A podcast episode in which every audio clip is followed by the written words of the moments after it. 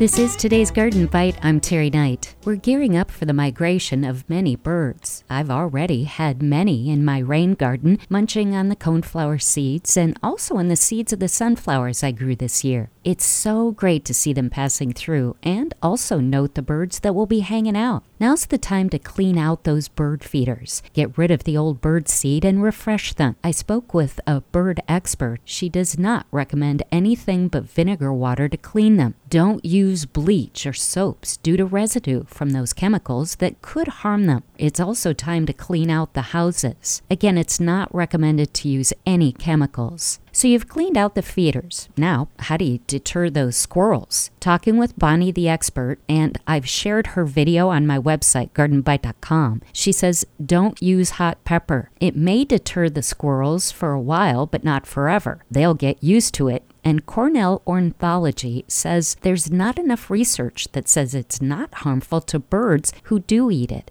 However, there is a bird feeder she highly recommends called the Droll Yankee Whipper. It's designed to assist cardinals as well as other birds to eat. More on the design and why it deters squirrels is on my website, and I have personal experience. It works great. I also have links to the best bird seed and a product Bonnie recommends to keep the squirrels out of our containers, now filled with mums, which squirrels love to eat. It's from a place called I Must Garden, and it's a completely safe way to keep them out. Also, this time of year, it's time to think about leaving up roosting houses. These are transitory homes where, when it's bitterly cold, those little chickadees, or whoever's flying through, has a cozy way stop in a tree to rest. All this and much more on gardenbite.com. That's today's Garden Bite. I'm Terry Knight.